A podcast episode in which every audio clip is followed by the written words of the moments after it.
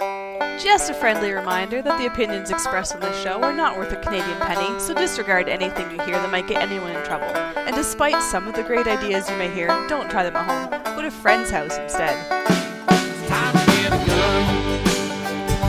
That's what I've been thinking. Well, I could afford one. And if I did just a little less drinking, time to put something between me and the sun.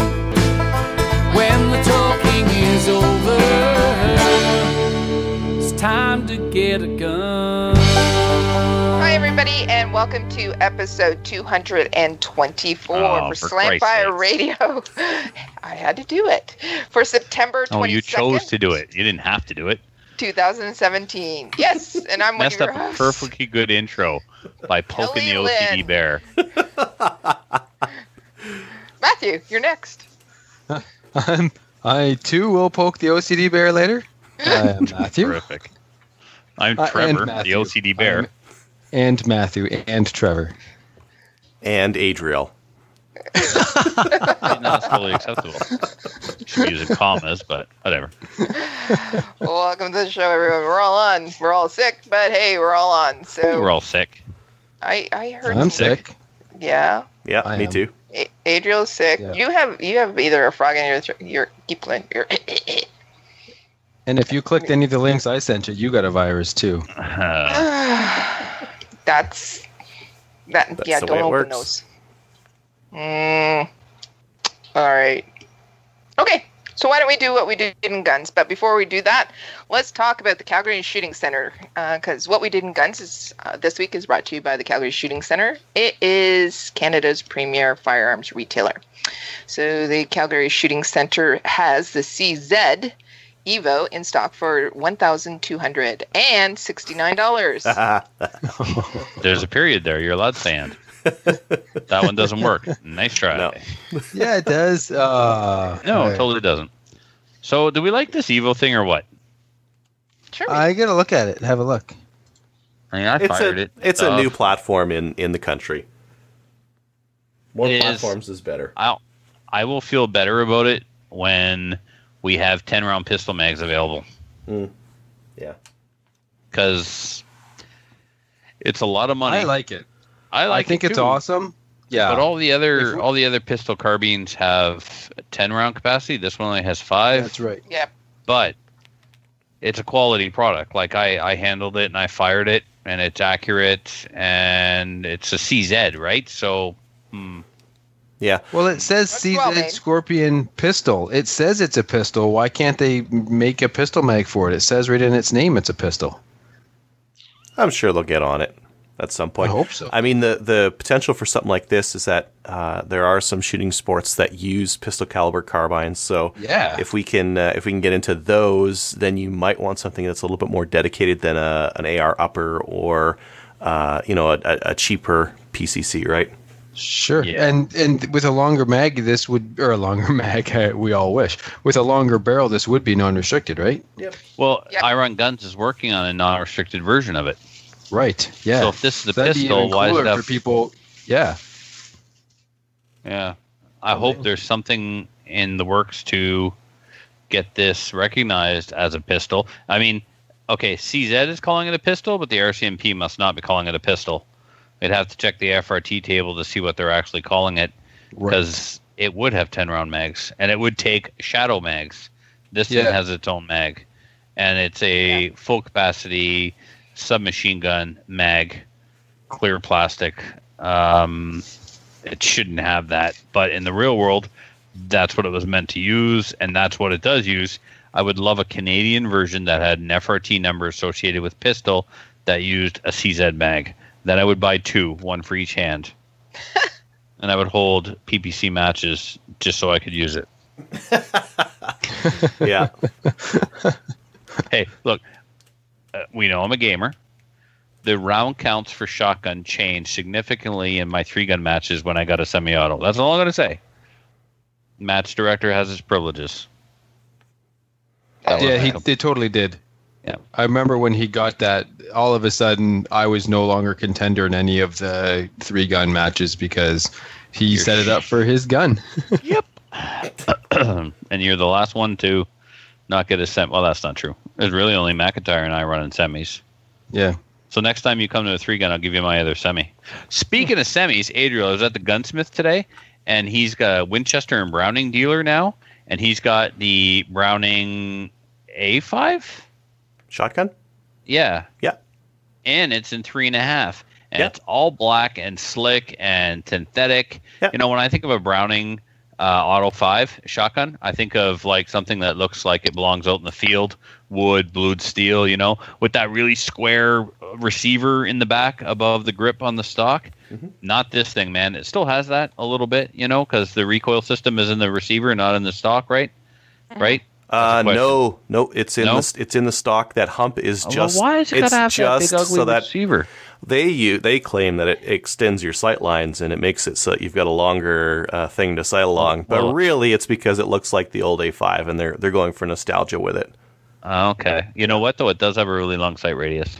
Yeah. I did. I did sight down the barrel, and uh, but anyway, Darren, man, this is a nice shotgun, and it has that. Explain to me how that speed loading thing works, because Denny and I were looking at it, and we're like, okay, bolts lock back, Mhm. and I can push on the lifter. Mhm. Can't do that on other semis. What's that Yeah. all about? and you can pop a shell into the tube and then it will instantly send that shell back onto the lifter lifter goes up shell goes into the chamber i've got a gif of it Is If- that faster than just dropping it in the receiver and hitting the bolt release? it's so faster because Really? you, like if you're going to quad load that thing uh, you have to throw Oh, you one can into quad the load port it from an open bolt. yeah, so you turn it over. Oh. Ch- So go uh, go to huntinggearguy.com uh, dot com and check out Never the, heard of her. check check out the A5 for three gun. I've got a GIF on there that shows that action and shows me uh, doing a dual load, but like the, for a quad to be the same thing, and it'll show that auto loading feature. We should post that in the show notes. Yeah, I'll throw it on. It's a cool GIF. You're a cool gif. all right, thanks, Adriel. All right, Matthew, you're up. What did you do in guns this week? Uh, I didn't get any shooting in. I'm still in the middle of moving, and I've been sick, and all kinds of other fun stuff's been going on. But I did get into a conversation at work about shooting and hunting. It, this is great. I mean, the last school I worked at was so gun and hunting friendly uh, because it was in such a rural area. I was sort of concerned working at this new school how it was going to work out, but I shouldn't have been too worried. I went into the library, and Field and Stream magazines were on the rack, and gun pictures are everywhere and kids are talking about hunting and they're showing up in hunting camo and stuff talking about getting ready for bird season next week and i got a new shotgun and my dad bought me a new rifle and it's awesome Yeah, So- you're in a better place than you were before. I went. Uh, Yeah. I there's a guy from that area, maybe even your school, who ended up in the uh, teachers association and was president. And he was telling me one time about his deer and beer room. Like it's his bar downstairs with all the bucks mounted the perimeter of the room. Like you are in. You're in redneck country, my friend. It doesn't matter Uh, if you're working I a really school am. It's or very- a garage. yeah yeah it's very redneck is- around here Yeah, it's great. i don't mind it at all No, I'm sure you Yeah. don't. So anyway, the the gun conversation uh, went in such a way that it was uh, discovered that I shot uh, competition action uh, pistol shooting, and one of the guys turns and says, "Oh, IPSC?" I'm like, "Yeah." He goes, "Yeah, I shoot IPSC too." I'm like, "Really? yeah, at Woodstock? No way. Yeah, cool." So anyway, now I got a new IPSC shooting buddy. Super. I One lost the my best friend. there. Great. Yeah. Well, what are you gonna do? You should move closer, huh? Yeah. Well, You haven't lost nothing. I'm still coming over. Mhm. And you came to you came to Woodstock to shoot a And- match, so clearly it's didn't that come out. far. And I didn't even come out. I was like five minutes away, and I didn't even come out. Communist. Well, no, that's not true. I was up in I was up in Evanston during the match because I'm still freaking working on the stupid house trying to. Yeah, let's not go there. That's what I have to do this weekend too, and it's perfect flying weather, and I'm very irritated about the whole thing. Anyway, that's all I did in guns. Trevor, you're so I guess it's uh yeah, Trevor. Yeah, it's you. so Sorry. um, I'll pick up where I left off with the gunsmith. I went back there uh, twice, maybe this week. I don't remember what the first one was for. Uh, picking up stuff. I bought a scope and some primers and put a new scope on my Magpul 1022 for Maple Seed, but I need lower rings. Um, but anyway, I was back there today. Um, Matthew, do you remember the scope rings that are on my Savage Model 99 and 300 Savage? Those old school Weaver ones? Yes. Well, I kind of got messed up a little bit.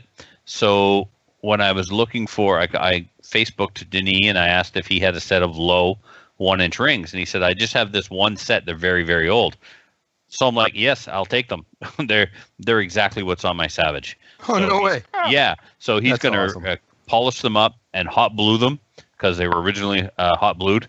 So they'll be blued and uh, they'll replace the kind of beat up ones that are on the Savage. So I feel really good about that because I wasn't happy with the with the rings, but they were with the gun originally. So these aren't the original ones that were with the rifle when I got it, but they're the exact same ones. So that's kind of cool. I also brought him the barrel out of the Cincinnati 870 clone that I won at uh, the charity shoot. Mhm. He has chamber polishing brushes for 870 chambers. Um, two different Hopefully that stages. will help. Yeah, hopefully Yeah. it'll help with the extraction issues. Yeah, well, two things. One, he's polishing the chamber. Two, I ordered a through him a Volquartsen Exact Edge 870 extractor, and if it if the bolt is, um, you know, like a true 870 clone bolt, it'll drop in. If not, oh well, I'll put it in my 870 bolt, and um, we'll just have to grin and bear it with the extractor that's in there. Anyway, I think the chamber's the problem, not the extractor, because there's Yeah. one one of those Winchester Universals locked up in the chamber so bad that when I hit the pump on the shooting bench, the extractor claw actually ripped right through the rim, and the No, your extractor is fine. It's just uh, Yeah, the it's just, just the, uh, the chamber. chamber. is all rough. It just needs to be polished. It'll be alright. Yep. So two Yep. things are happening. It's it's not extracting, it's not feeding. So in polishing it, hopefully that'll take care of both. If not, then I'll bring it back and we'll kind of take that sharp edge off the the chamber and kind of radius it and almost make like a like a ramp, if you will. hmm Just the corners, you know what I'm saying?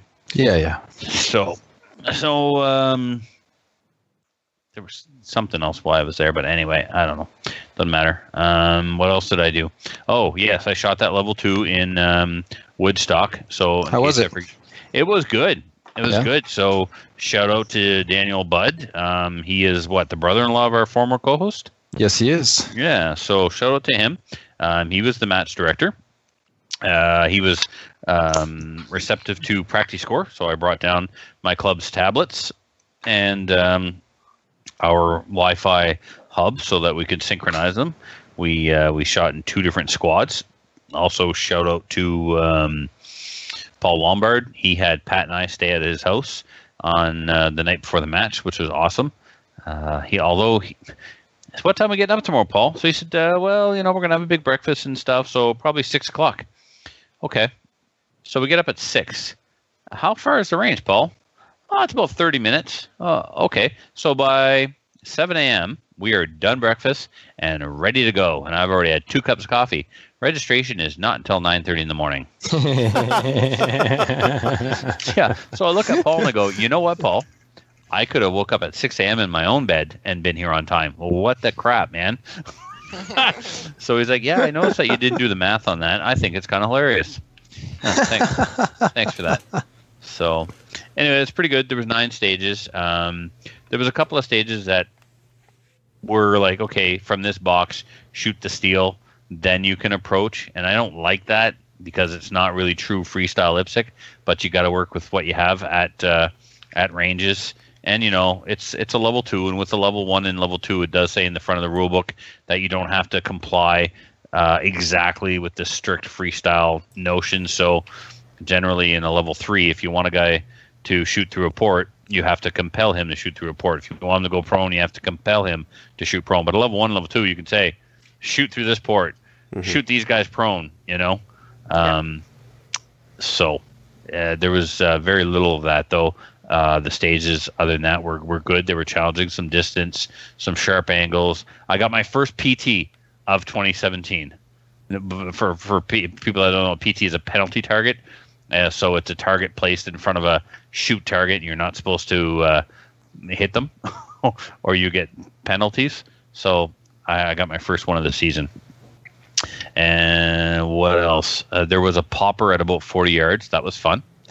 And that's it. It was just, it was a good fun level two match. Um, and then I did some work on my 222 rifles in preparation for Maple Seed. Put that new scope on, and I moved Kelly. Yeah.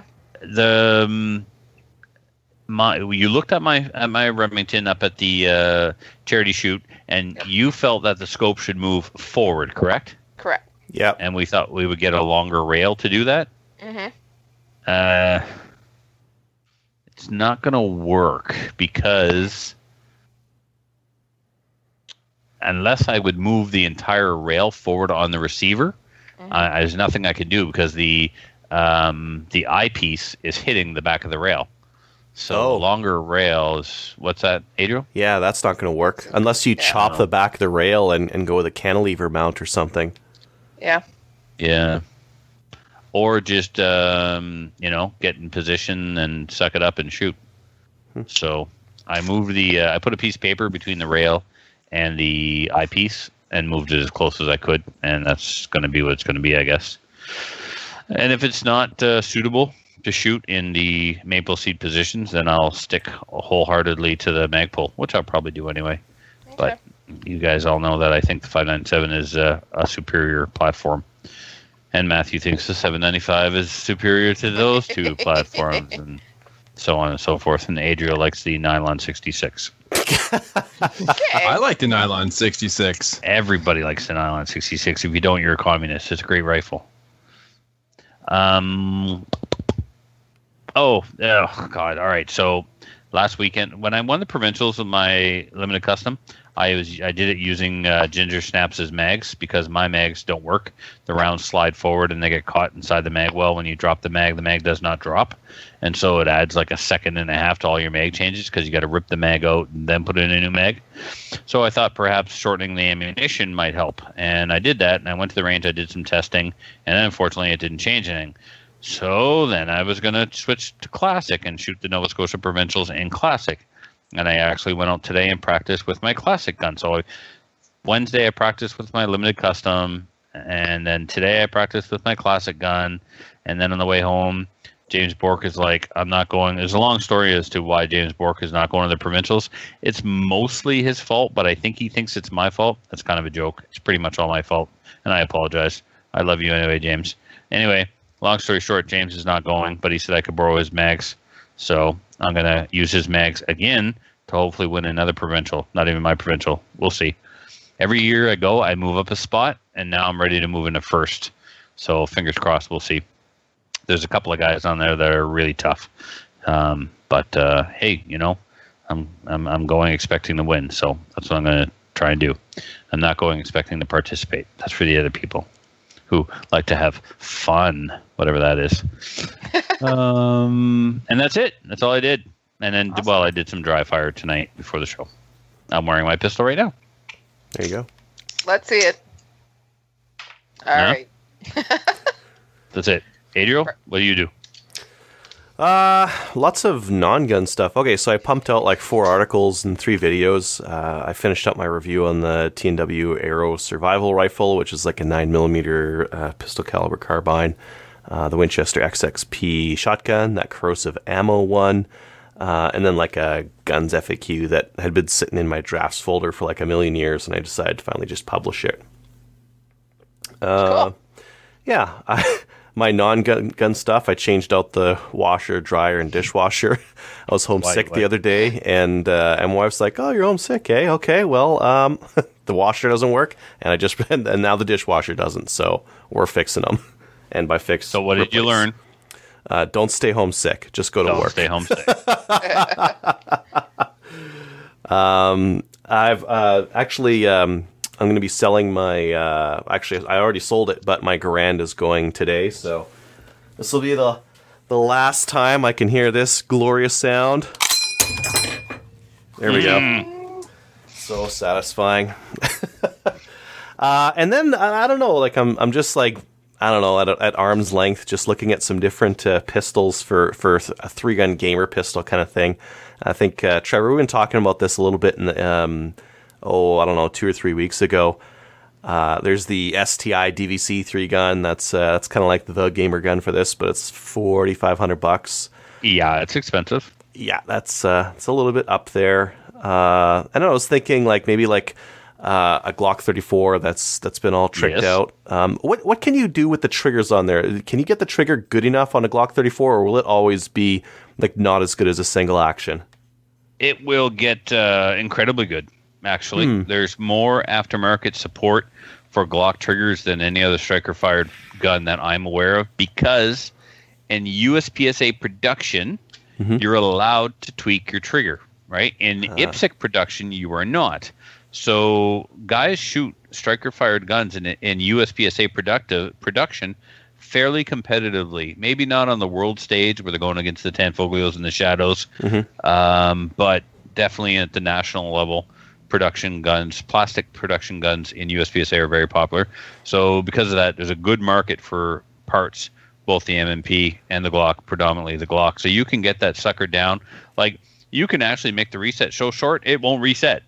Wow. You drop in the Ghost Ultimate. Is it Ghost Ultimate? What's that thing? Anyway, there's a trigger a trigger box Mhm. that has an adjustment screw that um, shortens the reset. Yeah, and then you can get a a trigger shoe itself that you can adjust the pre-travel.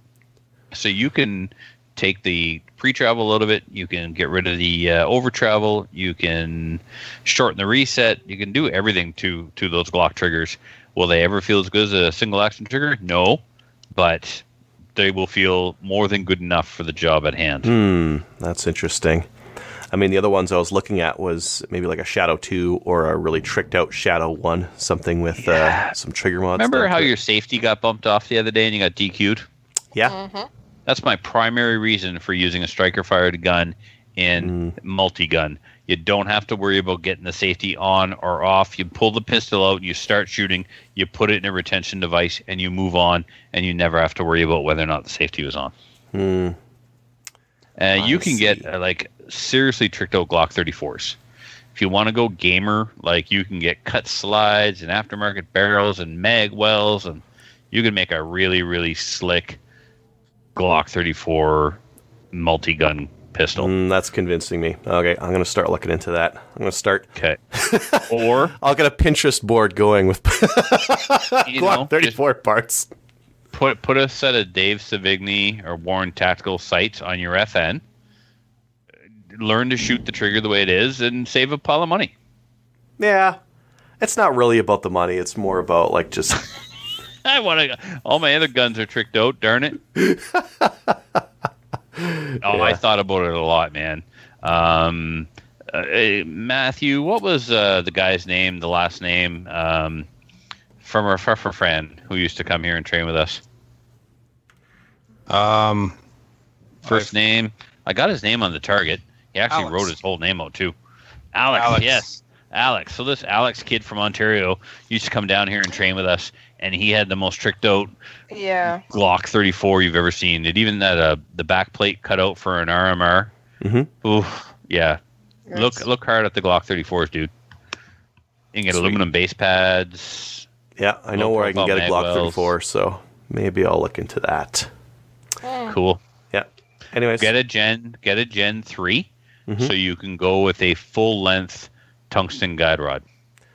Gen 3? Gen 3 if you get and you can tune the spring. If you get a Gen 4, you can buy an aftermarket tungsten guide rod, but the springs are fixed. You can't swap out the springs. If you get a Gen 3, you can get a full length tungsten guide rod, and then you can go down to a nine pound spring on that bad boy. Oh my goodness, what a smooth, smooth, sweet shooting gun. Hmm. All right. You've convinced me. All right, my work here is done. Uh, yeah, I mean, that's pretty much all I did in guns this week. Kelly? All right. All right. So, what did I do in guns? Not much. I went to the Lyndhurst Turkey Fair and I worked a table for the CCFR. I uh, it was all day on Saturday and it was lots of fun. I had an opportunity to meet our new uh, our newest field officer in the Kingston area. His name is Robert Tellian. Uh, we had a table that was given to us by John. I think his last name is Wing. Like, did you literally get to take the table home at the end? I did. No. That's awesome. um, yeah, John is the owner of Wings uh, Live Bait and Tackle from Lyndhurst. Uh, it, he's a really nice guy, but he's a huge supporter of gun rights too. It's not just a bait and tackle shop. It is actually he sends sells all kinds of hunting rifles and shotguns and milsurp and reloading supplies and clothing and that too. So uh, it's actually a really really nice store. So if you're ever in Lyndhurst, go and see a store. But anyways, talked to lots of people. Uh, there was uh, all kinds of people who, like the mayor, the provincial MP was there, federal MP was there too, because Lyndhurst is a population of 50, or sorry, 500 people. It's very rural, but there's 8,000 who attend this turkey fair. So once a year. There's so many people that just come and show up.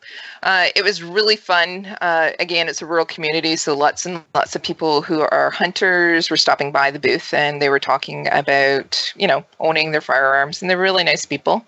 Uh, we did have one girl that stopped by as well. She was there just at the turkey fair and with her family and she came over and she she's about 19 years old she wanted to know where all the uh, where the ranges were in our area and i asked her uh, i asked her why she wanted to do it. She said it looked like it would be fun. So she, she's a student and she's going to carleton university and i said why don't you actually hook up with a student uh, union club that's at carleton? And i put her in touch with them as well.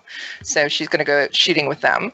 So that was awesome. And then I talked to an older gentleman as well who was actually he's was nationally ranked about 20 25 years ago for Ips- IPSC and Dan, he went down to the US as well and he was nationally ranked down there. So he's a really cool guy. So we got to talk to him a bit. And then I talked to another man. Now he's an older man as well, but he is a gun owner but he's the guy that has, you know, the old bolt action behind the door, doesn't have a license. And I said to him, Well, maybe you should get your PAL just in case there's any issues. That was my advice to him. But his thinking was that anybody who owned a semi automatic rep- uh, rifle shouldn't have one. um, his thinking was also because of the fact that if you needed a semi automatic rifle to hit anything, then you shouldn't have you shouldn't own one. Capital Um, F FUD.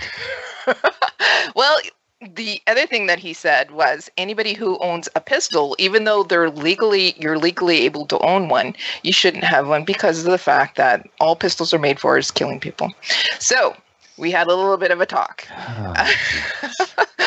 and I said to him, Well, you know what? You know what? It's great that you came over to see me and talk to me here at uh, an advocacy group table because we are supporting your rights. You are absolutely right. You should be able to have your rifle so that you can protect your livestock from coyotes and different things like that.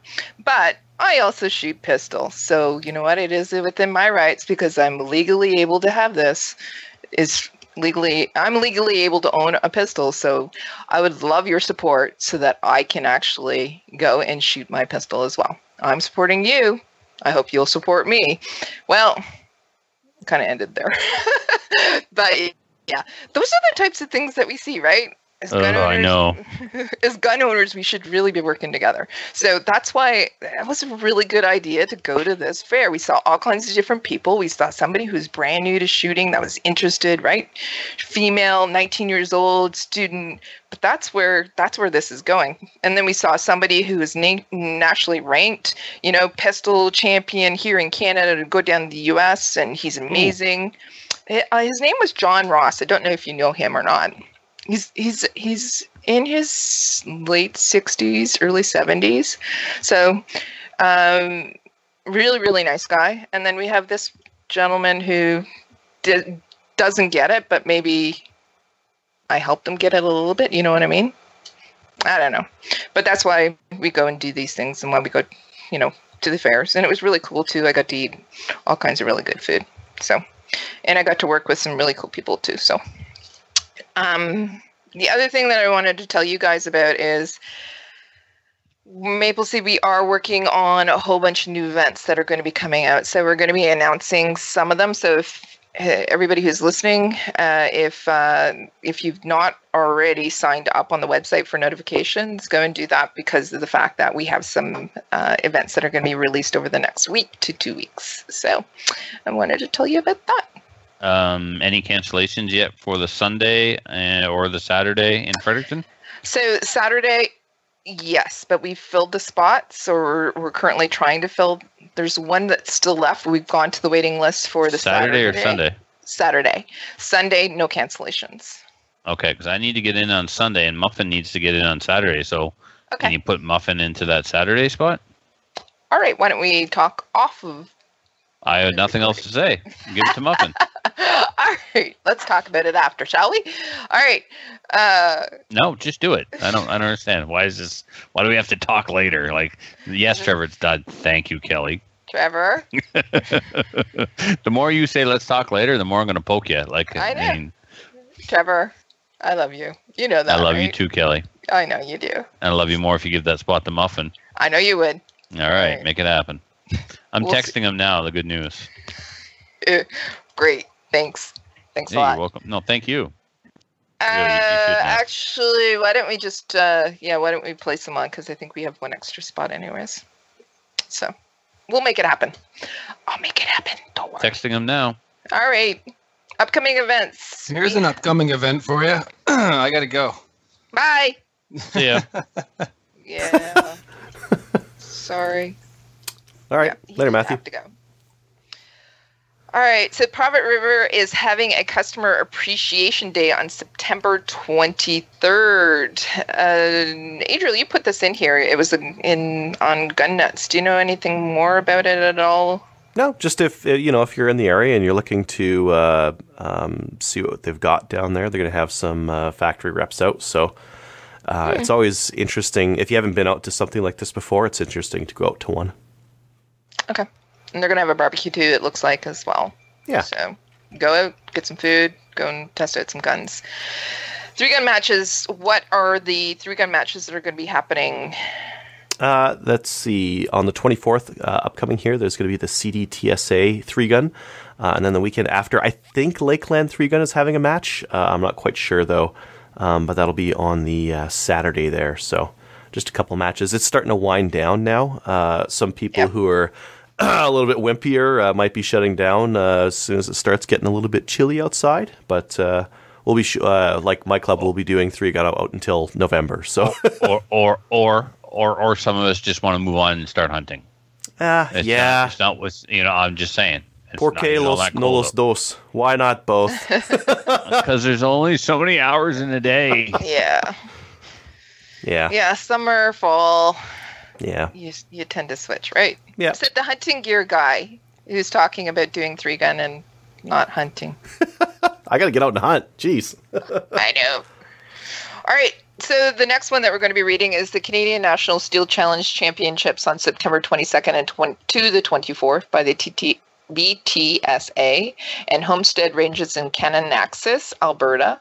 The cost is $70 for the first gun and $30 for an additional gun. Shoot one day or both, and uh, may you may shoot up to two main match guns and rimfire. So for more information, there is a website that we're going to be posting on the show notes, or you can register at steelchallenge.ca. As well, there is a BTSA Buffalo Target Shooters Association. And they're going to be having a young guns shoot uh, contest in the Calgary, Alberta, uh, Flats area on September 30th. It's a turkey shoot. Yay! We also got the pumpkin shoot on October 22nd as well. And the other ones we'll talk about later. So if you go on to Facebook and uh, you go on to the Buffalo Target Shooters Association there, you can sign up for that. So it's for the kids. Uh, Adriel, do you want to read this one about the Rocky Mountain House? I'm trying to negotiate for a Glock 34, but I guess. Uh, oh, well, we? There we go. Okay. Oct- October 1st in Rocky you Mountain get it? House. I'm working on it. All right. You have the chance to try all the action shooting sports at one place. If you're thinking about three gun, precision rifle, IDPA, uh, IPSC, Steel Challenge, or even Trap, check out the match. Wild West has put together a one-stop chance to uh, try various action shooting sports. If you're, You if you're, go. You live by Wild West. I don't live by Rocky Mountain House though, no, so it's like it's a bit of a Oh. drive down there. he's far. Yeah, All right, go to uh, Wild West anyway. yeah. Stop by. Say hi. If you're on the fence about what to try, there's a great way to experience it all. Uh, range guns and ammo will be available, so don't wait. Uh, Ken at the Wild West Shooting Center really has put together a great chance for people to try a smattering of what the community has to offer. Excellent. Okay. So if- SummerSlam's. Sorry, if- go ahead. If you get those that gun, Adriel, I want the sights off of it. I'll give you a hundred bucks. So that's right now you get the gun for a hundred dollars less than he's asking. Keep that in mind. I I need I need new night sights for my 17. Those are the same ones that Owen and Matthew run. Mhm. They're great, but they're not good competition sights. You definitely No. don't want to go fiber optics. So keep those for me. SummerSlam. SummerSlam 12 is August 4th and 5th. The stages were sent off today for sanctioning, and everything else that needs to be done as far as admin is concerned, that shooters don't even need to worry about, is done. Uh, registration will open up no later than December, but there's no reason for me not to literally open it tomorrow. I got a meeting next week to meet with the committee to discuss a few things, and then we will decide exactly when it's going to open. So, um, the other thing I, I didn't put in here, but I'll, I'll mention um, Matthew is is gone, um, unfortunately. So maybe I'll wait and announce it next week. Yeah, I'll wait and announce it next week. But a date has been selected for Ferlacci training in the Edmonton area because I will be in the Edmonton area on that date. So hey, why not teach a class? Um, summer will be crazy again. I'll be flying into Calgary on the 9th, and on the 11th I'll be in Edmonton until the 15th or the 16th. So there you have it. The date is the 14th. maybe a four, maybe it might be a two-day class. Day two will just be Adriel and Matthew, and day one will be Matthew and me. So, um, yeah, that's I guess I announced it. Sorry, Matthew. Yeah. He says, "Aw, It's it's not a hundred hundred percent confirmed because uh, we got to go to the travel agent and finalize all of our uh, itinerary stuff for the summer of Travel Fest 2018. But yes, mark your calendars for uh, July 14th. It'll either be July 14th or it won't be. How's that? okay, Because that's the only day I have. So okay." for Lachie, July 14th, Edmonton area, not Bonnyville, Edmonton. He doesn't listen, so you can pretend you didn't You're announce it. absolutely right. We'll announce the whole thing over again. you could just like go. So Trev, when are you guys teaching next year? Well, well, Kelly, how kind of you to ask. And then I'll go into it again. It'll be awesome. You're so smart. That's why I get paid the big bucks. Exactly. Uh, yeah, I get nothing. All right, news. And Adriel, you put in all the news this week, so thank you. I wanted to say thank you about that. But what's this thing about uh, British Columbia, the restaurant owner? Uh, yeah, so this was uh, this was a guy who had defended him uh, himself and uh, shot an intruder who broke into his restaurant, and uh, he's not taking any charges on. So that's uh, different than what usually happens. I'll just uh, read the first little bit here. Uh, a Castlegar restaurant owner who shot an intruder who broke into his restaurant won't be facing any charges. Castlegar Where? RCMP uh, British Sergeant Columbia? yeah. Sergeant Laurel Matthew says the incident took place on September 3rd around 4:40 a.m. Uh, the owner of the Chameleon restaurant was sleeping in his living space above the restaurant when he heard smashing and glass breaking. He went to investigate, she explained, taking his 22 revolver to protect, protect himself. He went downstairs and was confronted by an intruder who bear sprayed him in the face, incapacitated, incapacitating him. As he was being sprayed, the owner fired his gun. The suspect managed to run away, and the owner called police. Uh, so uh, it sounds like uh, this this person was uh, wounded by the gunshot, but stayed in the Kootenays uh, without going to a doctor or a hospital. Uh, after his arrest, he was taken to the doctor by the police and was sent to jail. So interesting. Yeah, I guess you can get charged for it. That's amazing. I can't believe he didn't get charged. If he was in another province, he would be. And here's the logic they would use you going downstairs with a firearm caused an escalation. You Uh. shot him because he sprayed you. He would not have sprayed you if you had not gone there. If you had stayed upstairs and called 911, it wouldn't have escalated. If he had come to you with the bear spray upstairs in your living quarters, sure, fire at will. Even if his name's not Will, shoot him anyway. But you went to him, you were the cause of the escalation. That is how 90% of the charges, I'm not going to say 90%, I'm not going to throw any numbers on it, but that is the rationale for the char- for charges being laid in this type of situation if it occurred in another jurisdiction. And I'm amazed that they didn't apply Yeah. the logic that I just did. What they said was uh, they considered all the facts and the circumstances. He had took a significant blast of bear spray to the face and in, was incapacitated. And at that point, he was protecting himself uh, from who knows what. At that point, Exactly. Exactly. the use oh, yeah. of force I was mean, reasonable under the circumstances, and that's what the RCMP said. That's amazing. Yeah, That's amazing, and that's and that's what it should be. But it so often goes the other way. All you had to do, sir, was stay upstairs, but you didn't, and now you shot him. And you know, I mean, he's lucky. I agree with I, I agree with the RCMP in this case. That's Weird. awesome. I don't want to. Yeah, I know. I feel like I'm in the twilight zone. Uh, yeah. All right. He all had right. that much bear spray in the face. I wondered if you could actually see what he was shooting. Well, there's that too. I'm just Apparently good. Apparently. All right. So the next one is about ITAR. Well, Trump administration pre- prepares to ease export rules for the U.S. guns. That's good. Yeah, really, it's uh, it's around guns, but I think uh, like we're, we're there's still going to be export import paperwork with guns. Yep. But uh, in in terms of ITAR being loosened, uh, that means that as Canadians will have access to buy uh, parts straight from the U.S. Yes. Um, we already do. So what are they? Uh, well, we already do, amount? but but some of them are kind of a pain in the butt, right? Like try to try to import like a shotgun barrel or an AR barrel or something like that from the states. yeah, Or- some things. yeah. Just things require an export license, and the export license Uh-huh. went up. Used to be ten bucks a license, now it's two hundred and fifty bucks. hmm yeah. Officer Frank built his AR out of Brownells. You know, he got the barrel out of Brownells. He got the bolt carrier group out of Brownells, and he just did all the export paperwork, and it was like ten bucks. But now, not so much. So maybe it's going back to ten bucks. Does it give any specifics, to Adriel? Uh, I didn't read that far into it to to see I any know. specifics. It doesn't give any specifics. It says the final draft has actually been been done, and it's going to be uh, sent to the White House Budget Office within the next couple of days. Yeah. And other than that, nope, no specifics. All right. Well, it's going to be better than What it is now. yeah. Loosening is always good. Yeah. Well, for gun laws. Yes, for gun laws. Some other things, not so much. Couldn't let it go, huh?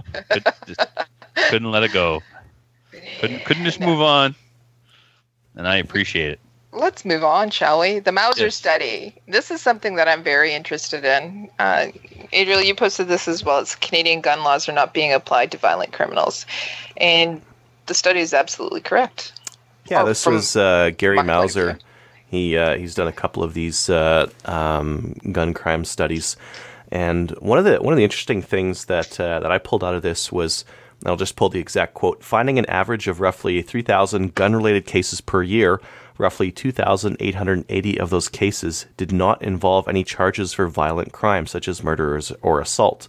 Uh, So a lot of these gun-related cases might be they arrested someone for drugs and there were guns there, or unsafe storage, or uh, that kind of thing. So a lot of these uh, a lot of these cases there wasn't uh, there wasn't like someone getting blasted. There wasn't any any straight up victim of it. Uh, they were just other charges that were related to uh, firearms.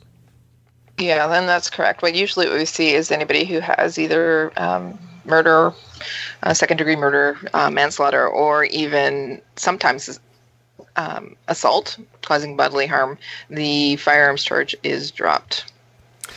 Yeah, that was the other thing that showed up was they don't bother going after that one if they've got them for murder. So Well, a lot of uh, I mean, uh, otherwise law-abiding gun owners are getting nailed with unsafe storage Unsafe when when, storage. when nothing else Yep. will stick. Yep. All right. And when it comes to murder in Canada, you only pay for the first one anyway. You murder one person, you murder five. You're only getting life. You don't get life five times. Yeah. Just- Just a little nugget of information. So know know your know your bulk pricing in Canada for murder. I Yeah. guess. Yeah. Uh, And I mean, if we had the the death sentence, they can't kill you twice. Also a nugget of information. Yeah. thank you. Thank you, Sure. Trevor. It's just you know just educating the, the masses. Yes, yes, you are. Uh, the gun registry, and yeah, it's One of you guys is going to have to cover this one because I don't I'm follow not talking about Quebec it. whatsoever. the Quebec gun registry, and the article that you posted is all in French. Thank you for that. The- the- Any- it's uh, all the articles in Quebec are in French. I don't I don't follow what happens over there. And I'm just pissed off because you got a bunch of people in Quebec who don't support the pro-gun orgs, Yep. and now all of a sudden they're saying, "Are you going to do something for us? Are you going to sue the government for us?" Uh, no, no, because you're not a member of this organization. So, you know, like I've got a huge bone to pick with um, a lot of people who follow gun orgs on social media and they they somehow in their mind think that that makes them a member of that organization no no no no if you don't buy a membership you're not actually contributing and your attitude is well if they do anything good by Then default I no no they don't they never have to join Kelly let's say that the CSSA or the CCFR somehow stepped in and abolished the long gun registry in Quebec okay Okay. Yep. everybody benefits, whether they're a member of the CCFR or the CSSA or not. The government won't then turn around and say, all you guys over here that never joined the pro gun org that made this happen, it doesn't apply to you. You still get a registry. It doesn't work like that. You know, I know. So there's a, there's a bunch of freeloaders in the Canadian gun scene that are like just I, I mm, you know you look at the you, I can't I can't I gotta stop because I'm gonna insult and offend a whole bunch of people so I should just stop. So one of the things that I have been seeing is that a whole bunch of people that I know who are from Quebec, they're starting to step up and join the CCFR as field officers and that. So that is a good thing. I'm trying to All offset six that. of them, all six of them. That's hey, awesome. it's a start. Little to no membership in the CCFR out of Quebec, Yeah. but they but they want the CCFR to sue on their behalf. No, it doesn't work like that. This message has been brought to you by Trevor Frost. tell, tell us how you really feel. That's how I really feel. yeah. you know and get it's it. not just quebec there's people you look at the amount of people who like the ccfr on facebook and you compare that to the amount of members in the ccfr and the numbers are way too far apart yeah, we're The trying to work. CC i know the ccfr was born on social media but following it on social media doesn't make you a member Nope. Yeah. It doesn't. So, we Anyways, like your- the gun registry is back in Quebec. thank you. I think uh, Not thank you, but the gun registry. But thank you, Adriel, for yes. I have no idea how it works or how it's being implemented. If there's, a, I have no idea about any of the details. It's probably it'll be a good subject to talk about maybe on a, another show. Yeah. on another podcast okay, fine. All right. So uh, there's another one there. And Last one. Yeah. Last one. Thank you. That's the. Uh, we talked about this. Oh, is it a month ago? Two months ago? About how the uh, U.S. military was looking at the uh, 762 by 51 and uh, a, a different rifle, an inter- intermediate rifle, and uh, yes. according to this article on soldiersystems.net, I don't know how uh, credible that is or not credible, but uh, uh, that program is now toast. Done. Okay. So they're not getting it. Awesome. No, I don't think they should. I think the I think it was a mistake to to go to anything other than five five six because well, I mean, not anything other like there's other cartridges in the world, but like seven six two by fifty one that that time is over uh, for uh, for just general soldier kind of stuff. Yeah. All right. New gun stuff. Why don't we talk about that? And again, Adriel, you did all the work this week, so thank you. The Durham Outdoor Sports has an M&P 9s on sale for 459 Oh, bucks. that's that's not good What's i gotta not buy good? my guns i gotta buy my godson a gun and he wants an mmp I don't know And if this is the I don't know if this is a range kit though. So you like definitely clarify. 459 if that's a range kit is a like screaming be. deal. can't be a range kit and it's probably used No. Nope. really Yeah. It's a good price. Yeah. great price Yeah. Huh? They had a couple really decent prices on there. Anyways. anyway, I, listen, I don't like him that much. He's getting something used. yeah. Please. He should anyways. Pistols don't wear out. Exactly. Uh, the Okay. next Just one, wanna uh, the next one so- here is uh, Wolverine has the XCR-M on sale. That's the 308 version of their XCR uh, for 2580 over the summer. So Black Labs, whatever NEA's new name, Yeah, puts out a non puts out a non-restricted AR-10, and all of a sudden the price of the XCRM falls down. Hmm. Well, that's the market and you know market responding. That's the way it works. Yep. Uh, the next one is uh, Wanstalls. Thank you. Got it right this time. uh, they're getting in the uh, KSG NR uh, 12 gauge. This is a three inch chambered uh, KSG. It's got uh, a vertical four grip that uh, pumps as well. That's on the front there. So it's uh, it's quite a bit different uh, than the regular KSG. I don't know if I'd actually be able to work that. Mm, I can't pat my head and rub my stomach at the same time. yeah, it's uh, I- they- they're they're not that bad to run. They're they're actually I really like uh, uh, firing the KSG.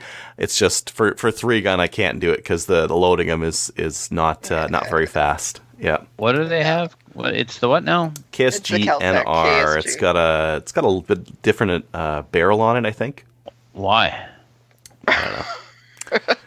It's it's a Keltec. Come on. Three-inch chamber. Mm-hmm. Different barrel on it as well. Yeah. Yeah. It's got a flashlight built in. But why does it have a why? why- The whole idea of the kit, like previous gens, this one clear. Oh, it's reduced. It's it's same barrel length but shorter tubes. Is that what's going on?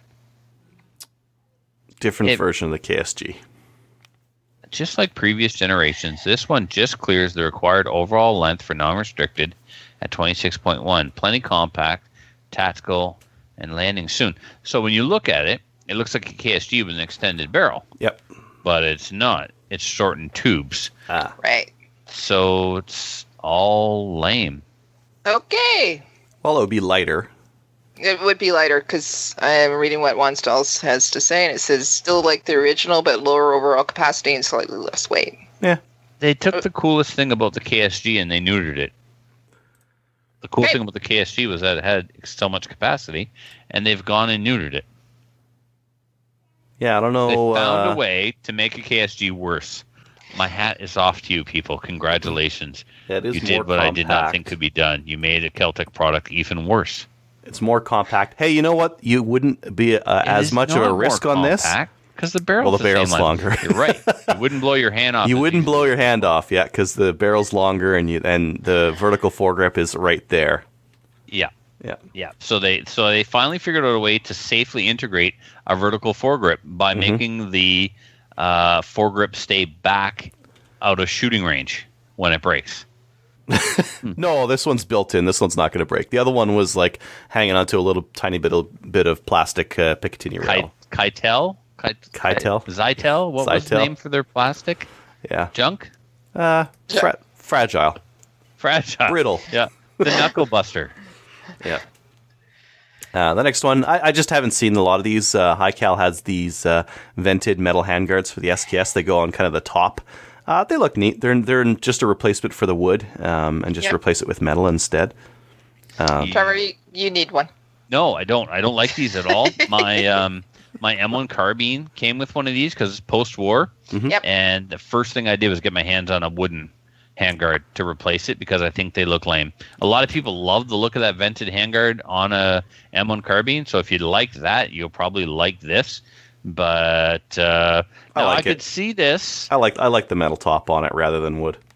Well, I could see this on a stock or chassis system, um, not the Tapco, right? But like maybe an Archangel or something. But um yeah, uh, this with the wood, no. But this with one of the chassis systems, uh, aftermarket plastic stock, sure, why not? Ah, I like it with the wood. It's almost like Really? Isn't it the the Mini 14 that's got like a, a metal uh, top kind of like thing? Um, de- depending on the version, yes. Yeah, and something also like that. you know what this kind of also looks like too it sort of looks like a um, SVT40. It's got a little bit of a metal Yeah. thing going on up front there. Yeah, yeah. So it's not unheard of to to have that style. Anyway, it's on an SKS. Who cares? Wait, do I like them this way? I don't remember. Do It's I very like them or hate them? confusing to hear you talk about your opinions about like no, it needs wood on the top of that. Right? You know what? hey, if gender can be fluid, a person's taste in firearms can be fluid. That's right. That's true. Taste can true. change. One of those statements is true. Opinions can change. Yes. Yeah. All right, the next one here. I don't know if you guys know about this. I, I just came across it and it's it's new to me. Uh, That is cool. Tacom has coming out with like these very lightweight 22 Yeah. uh, uppers for ARs. So they've got one for 450 bucks. It's two pounds and six ounces, which is light. Really light. That's like Yeah. what a small baby weighs.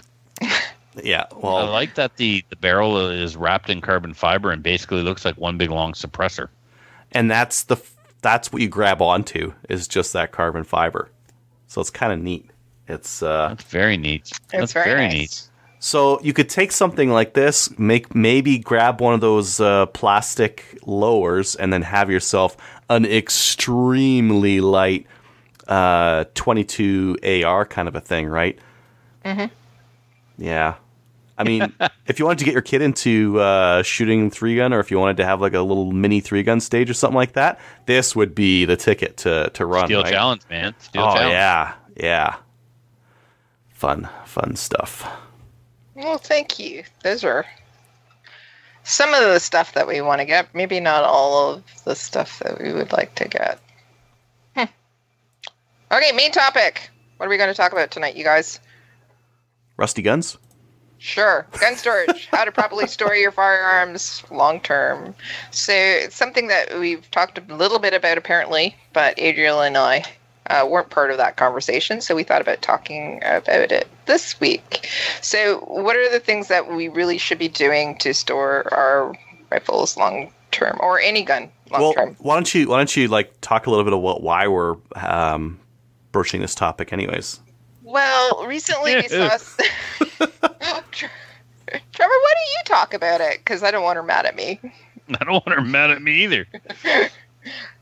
Okay. Trace, Trace, Tracy Wilson had an incident. Oh yeah. She actually had a device called a damp trap, which has a chemical in it that's Mhm. supposed to absorb absorb moisture.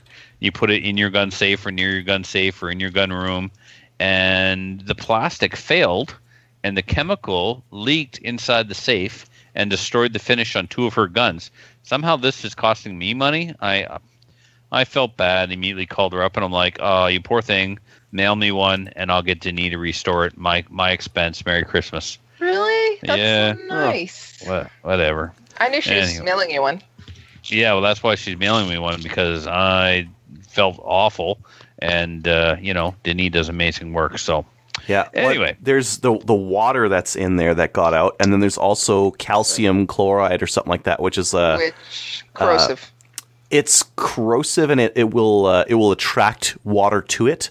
So Yep. it's it's almost like your uh, uh, corrosive uh, salts in uh, in the primer of a, a corrosive round of ammo kind of a thing. So wow, listen to you, Heisenberg.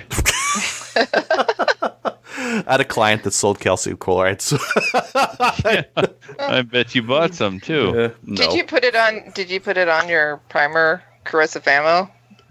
no, I could have. Oh man, that would have been way easier. Ah. Next time. Hilarious. Instead of peeing on it. Okay. Got a great point, Adriel. yeah. Anyway, so I mean, I thought it was, uh, uh, yeah, I mean, it's it's a it's a decent enough topic to talk about, especially heading into winter where our guns might stay in the safe for months at a Yeah. time, and we might not look at them, right? Yeah. right, and first- that's ex- that's Go ahead. exactly it. We're going to be having to store them, and uh, they could be susceptible to to moisture as well while we're What the storing hell? them. Well, oh, sorry. Oh, I, uh, one of my, um, I just had a magazine pouch malfunction on my IPSC belt that I am taking to the IPSC Provincials in Nova Scotia with me tomorrow.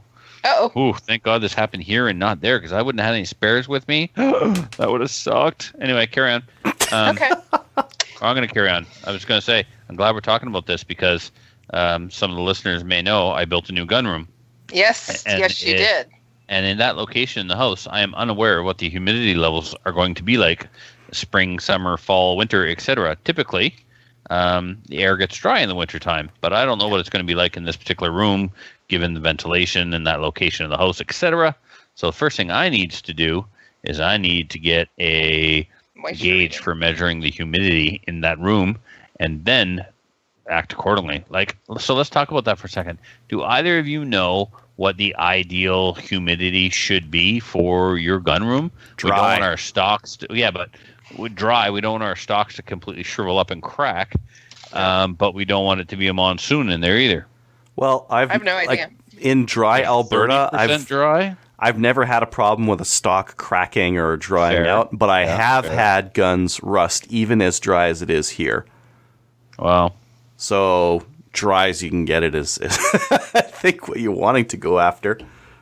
Yeah, no, I okay. If you've got guns rusting in Alberta, then hmm, I can see the ocean from my window. I need to make sure that yeah. Okay, so let's say that I uh, my gun room is humid. How do I get the humidity out of there without actually? I mean, obviously, I could put a dehumidifier in there, but is there any other tips or tricks I could use? Well, one of the things you probably should do before we put in, like the damp traps or silica beads or anything like that in it, shouldn't we be pre- prepping the firearms first? What kind of guns Well- need prepping? Some of them don't. Yeah, like, so, like oiling shotgun barrels and and all that. Shouldn't we do that first? Not necessarily, because then if I go to use the gun, I need to unoil it. If I'm going to store a gun somewhere with questionable humidity for a long period of time, uh, yes, I agree with you, Kelly. But what if it's just the gun is going to be on the rack, and it may be on the rack for two years, but not intentionally. When I go to pick it up, I don't want it to be rusted, but I don't want to have to spend 30 minutes cleaning oil out of it either. Uh, I would so for a shotgun, something that's got like uh, uh, not like a, a modern finish on the outside of the barrel. I would go for I would still oil the outside of it uh, to protect it because when you, You know get them from the great for factory, that? what's that?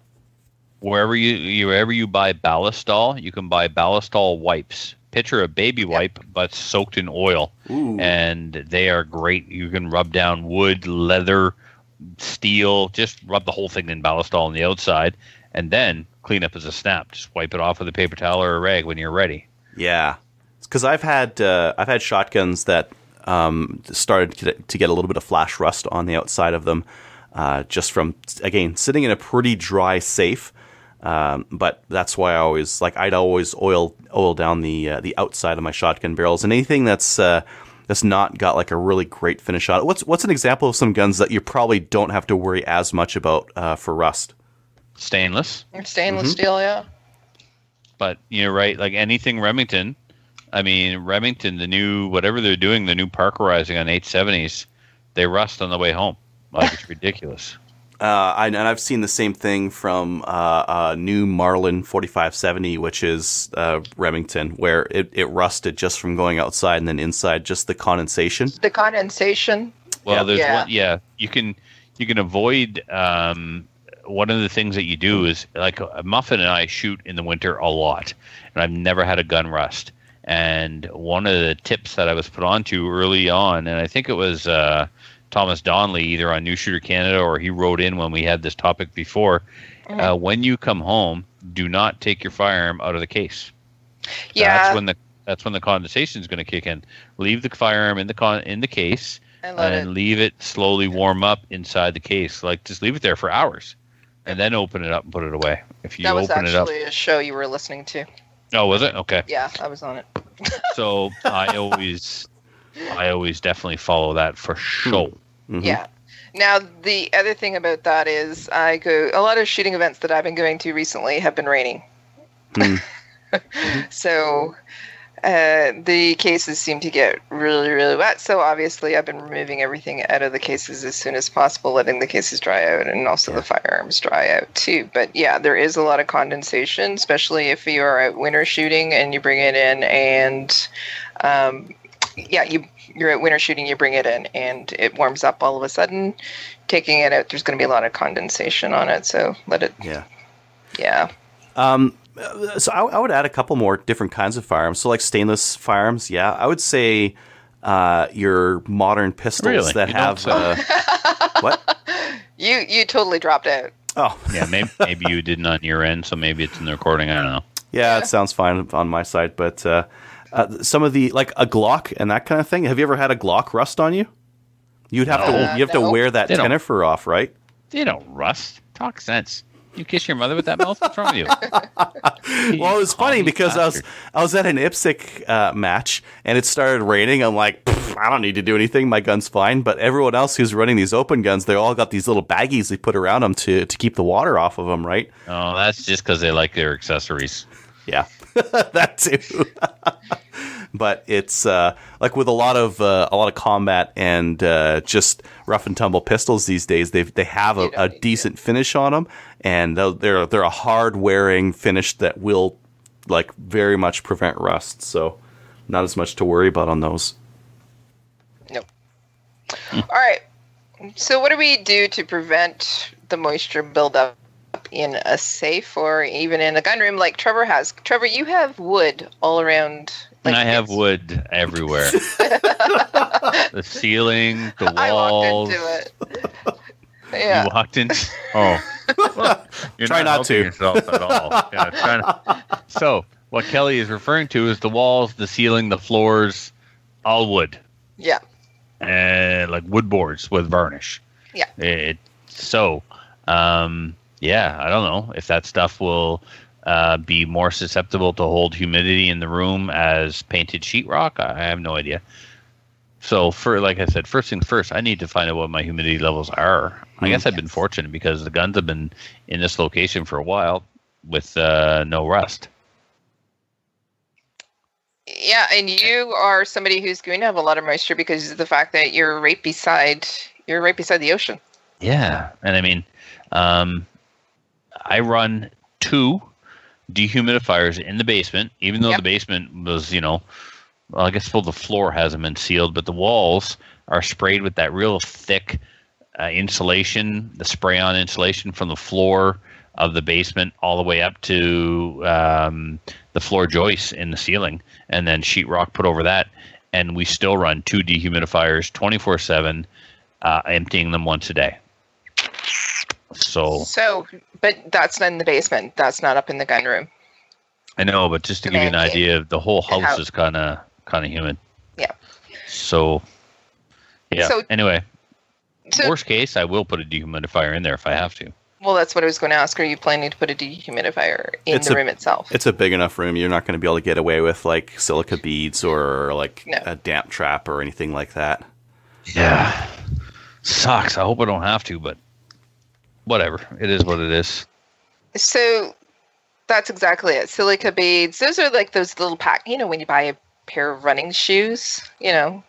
And do not eat this. yeah, it says do not eat that.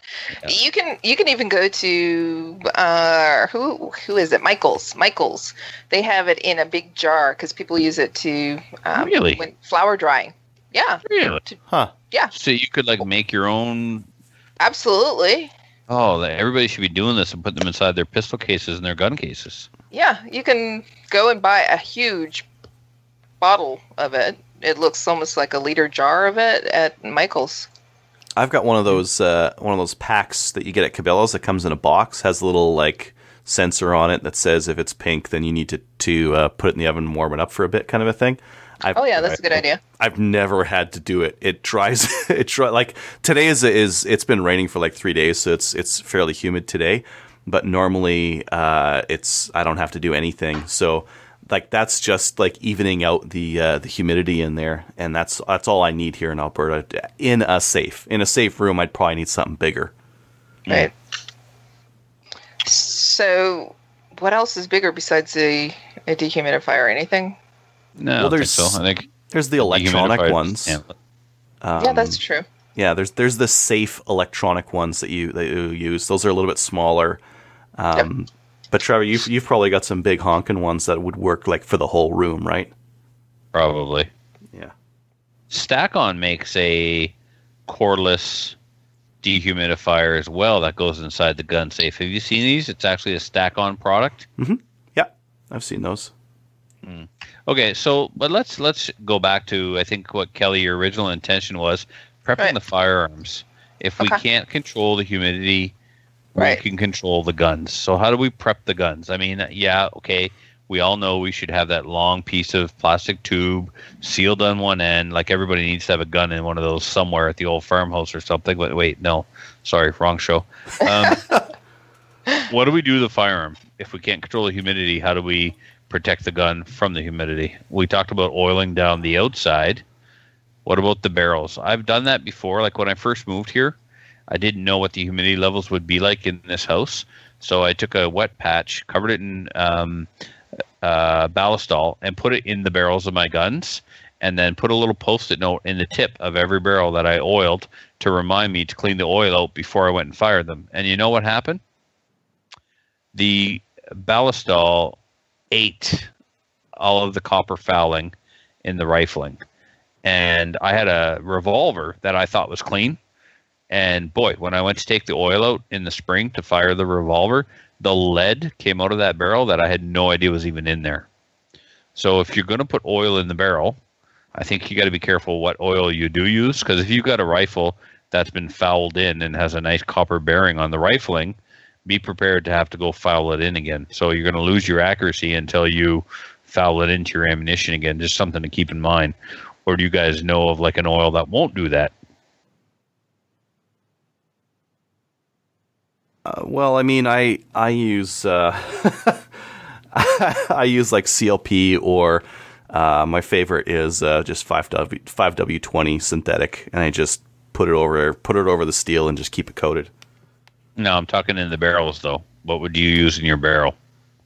Uh Would you oil same inside thing. your barrel? Yeah, yeah. I just Yeah? use that five W twenty, and I just before I leave, if I'm gonna go to the range, I just run a, a bore snake through it and call it Yep. a day. That's what I do too. you really got to make sure you get that. I well, okay, now somebody correct me if I'm wrong, whether it be you two or a listener.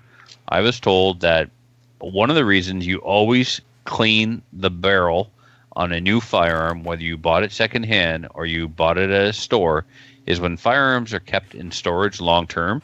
There is a thin coat of oil in the rifling to prevent rust because the manufacturers never know the conditions in which they will be stored while waiting to be sold.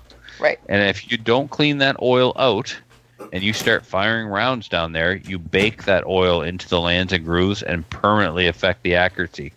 Myth or That sounds Fact. like a myth to me. Like you probably don't want that oil in there anyways because it could like cause pressure issues with the uh, with the rounds. yeah, Um, there's that. But I don't So- think it'll bake in there or anything like that. Like we're talking about like high, like super high pressure, like crazy amount of uh, pressure and, and heat that uh, I don't think that oil's going to stick around very long. So most mostly myth, you think? Yeah. Okay. Yeah. But we clean as soon as we get a gun. Anyways, we clean it. Yeah, good practice, right? That's what everybody should good have. practice. Yeah, Yeah, yeah. like- you don't know. you mentioned there that the the oil that they have in there that's not lubrication oil. That's preventative, like rust That's right. prevention. So it's Yeah. it's Yeah. usually thicker, uh, and it's not it's not for lubrication whatsoever. Yeah, I don't think I've ever taken a brand new firearm out of the package and and it say make sure you clean this first before you shoot it because there's oil in the barrel. Hmm. But we're Yeah. OCD, so we'd probably clean it anyways. See how it works. Take it apart. Yeah, that's probably true. Clean it, take it apart, put it back together. Yeah. just Okay. fun. Just good fun. Trevor, Yeah. you talked about the fact that you. No, I uh, well, yeah, you did. Y- you Oh. are doing a really nice thing for for Tracy. You said send it to me, and I will have my gunsmith have a look at it. So what had happened is her barrels were rusted and pitted because of because of this, right? hmm So what do you what do you do to fix? What do you do if something does happen, and you, how do they fix it? Okay, so um, depending on the sev- well, regardless of the severity, the original finish needs to be removed. So if you are following that thread on the CCFR Facebook page, you'll see that she brought her gun, one of her uh, shotguns, I think the Baikal, to wherever she brought it. I, I don't remember, and uh, the first picture is it's all pitted and rusted Yep. and stuff. Well, the pitting the pitting is going to happen over time she had some surface rust. I don't think any pitting had occurred yet, but it certainly messed up the finish. So what a what a um, gunsmith will do is remove the original finish, mostly through polishing. They'll just use a, some kind of solvent or compound and a polishing wheel and remove all of that um, corrosion and the original finish and get it down to um, plain steel. So here you had a gun that was blued one day and now it's shiny looking stainless the next day. And once the surfaces have been prepped for refinishing, then they go in a chemical bath with bluing salts. And it, hot bluing a gun is actually a form of corrosion. You're rusting the gun essentially in a um, in a in a uh, in a way. It's a way of finishing, putting a finish on the metal, and it's actually it works with salts. And I don't profess to know it all, but it is actually uh, a Yeah. type of of corrosion, right, Adriel? Like a rust. Yeah. Help me out here. I'm Yeah, like a really a really nice looking rust that uh, is is something of a finish. Just like um, aluminum, when you scratch it, it forms aluminum oxide to protect aluminum. Um, using those uh, uh, bluing salts, you'll uh, and and hot bluing a, a- barrel or, or a receiver, or something like that, you'll get a nice uh, consistent finish. I mean, you can also do like a, a manganese phosphate uh, parkerizing on the outside.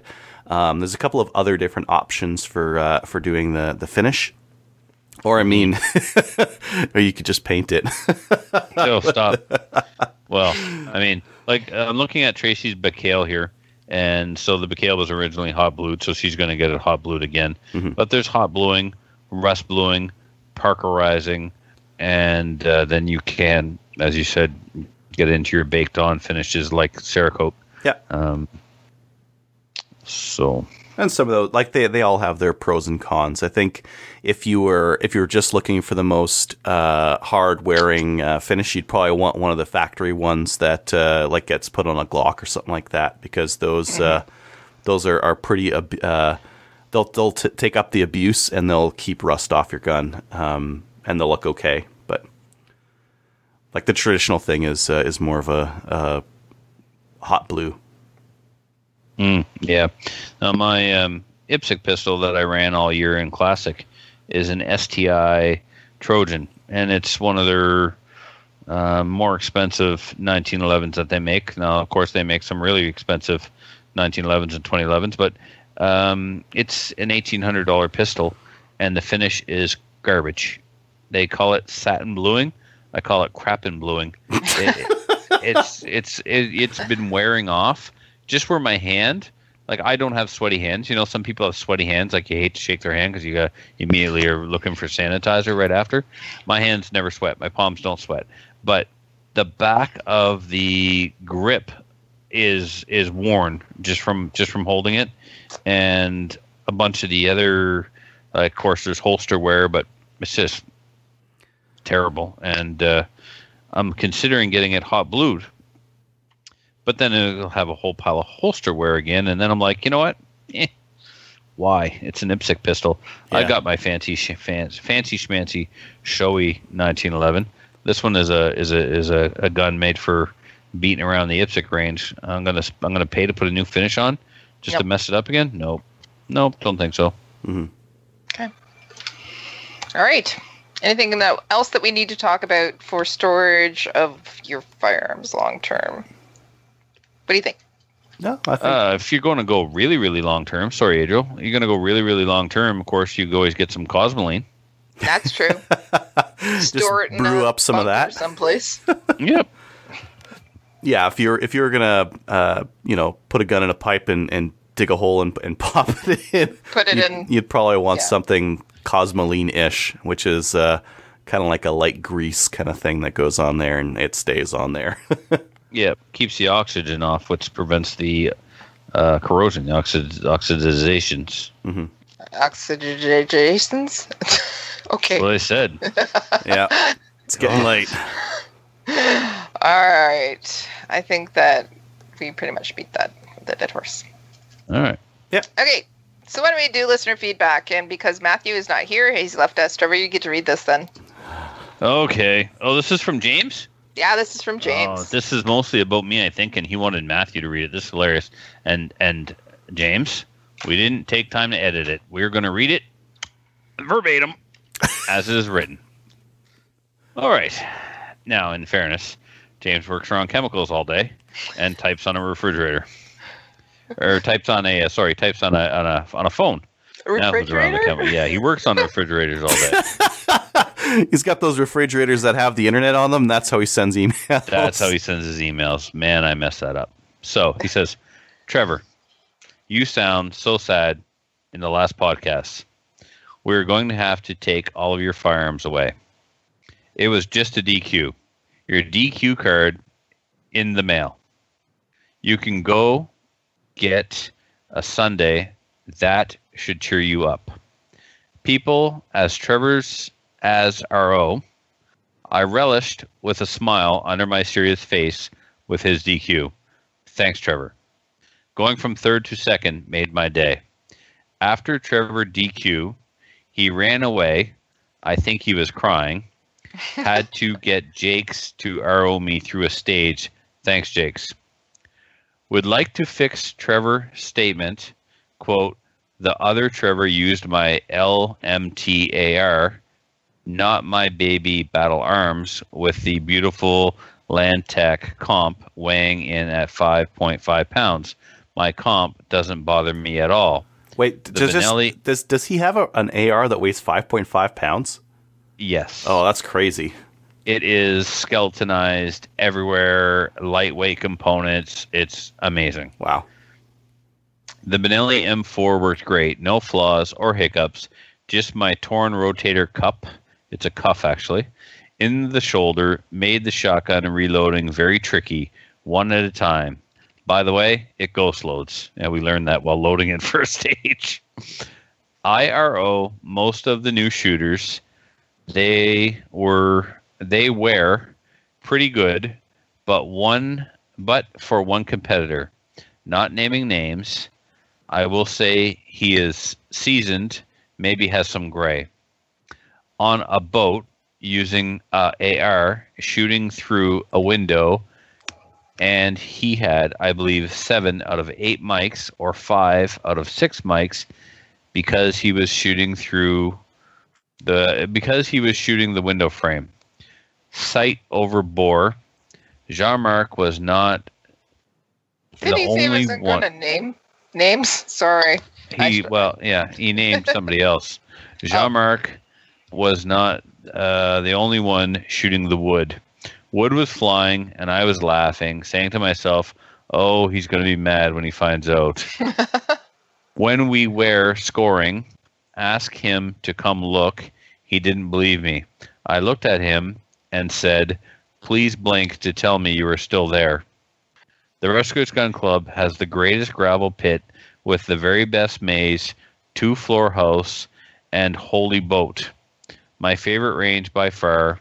The crew, on the other hand, jury still out. P.S. I went to Trevor's house after the match.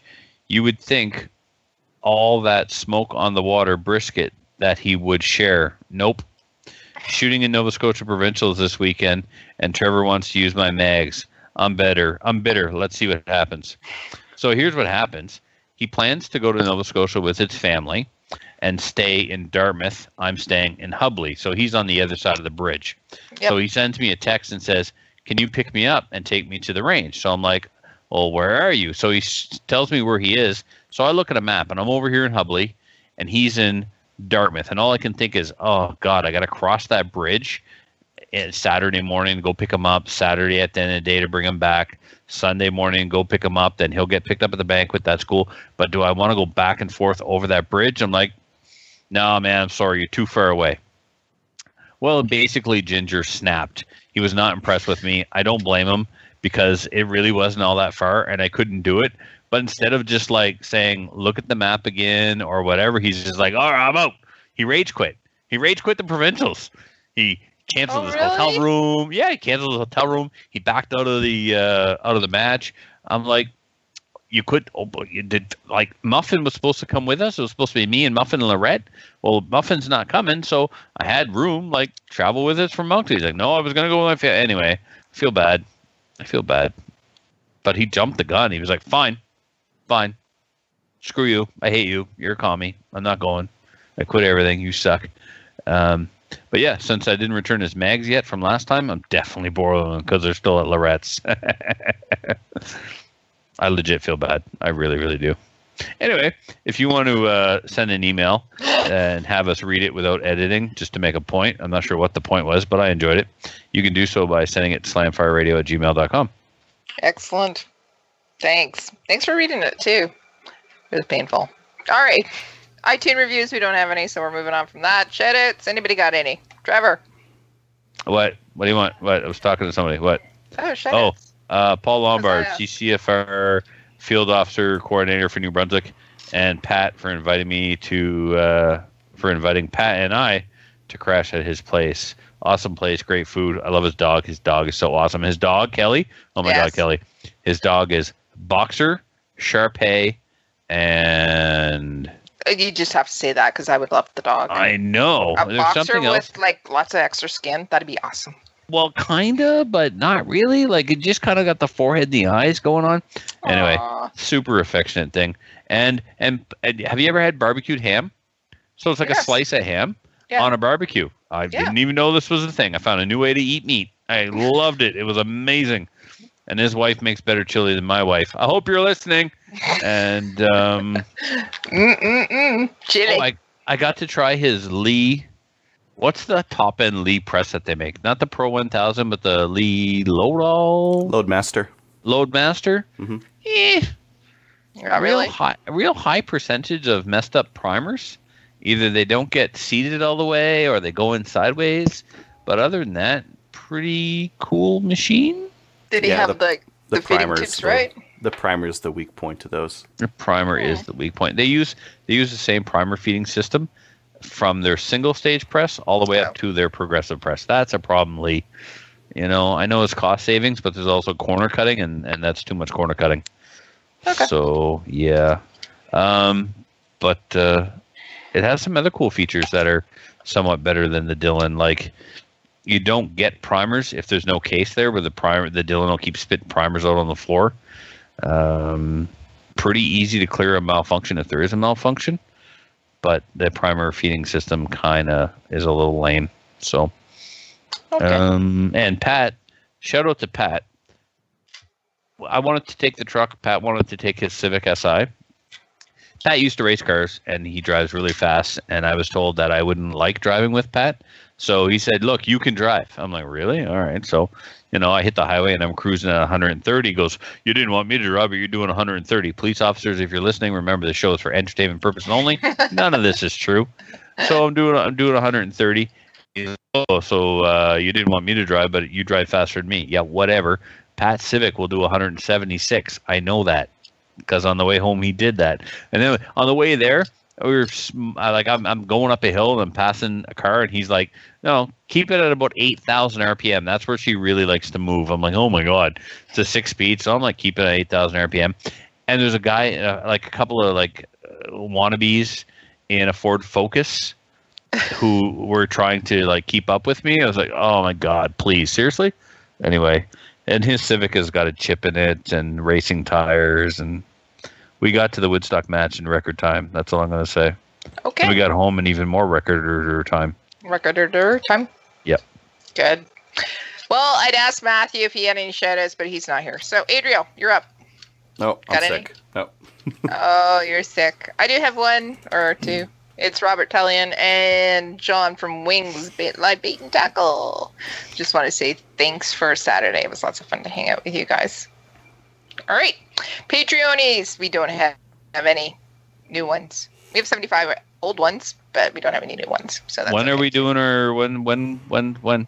We have to figure that out because he wasn't able to join us this week. So we'll have Maybe to next just look at- Thursday. We'll have to look at it. All right. So at this point, we're going to make it awkward and we're going to tell you to go and join a firearms uh, advocacy group like the CCFR. You did make it awkward. Way to go. I'm know, thinking, right? what's so awkward about telling people to join? I did a advocacy group, right? advocacy group like the CCFR, CSSA, go out and do some shooting. Even though Trevor tells me I'm bossy about that and tell everybody to go shooting. And go and see us on Gun Owners of Canada because we have a thread there. And also join us on Facebook too because we're at 1,740. That's pretty good. I think we have the highest rating so far on there. Other than that, that's it. Trevor. We got the mo- we got the most likes and we got the biggest Patreon, but we're not the number one program podcast in Canada, depending on who you listen to. Just you know, I don't know what the numbers mean. The numbers don't matter. As long as you think you're the best, you're the best. Yay! See you next week, everybody. Uh, goodbye.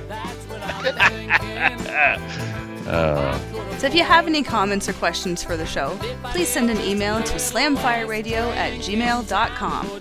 Now go grab a gun and shoot something. When the talking is over, it's time to get a gun.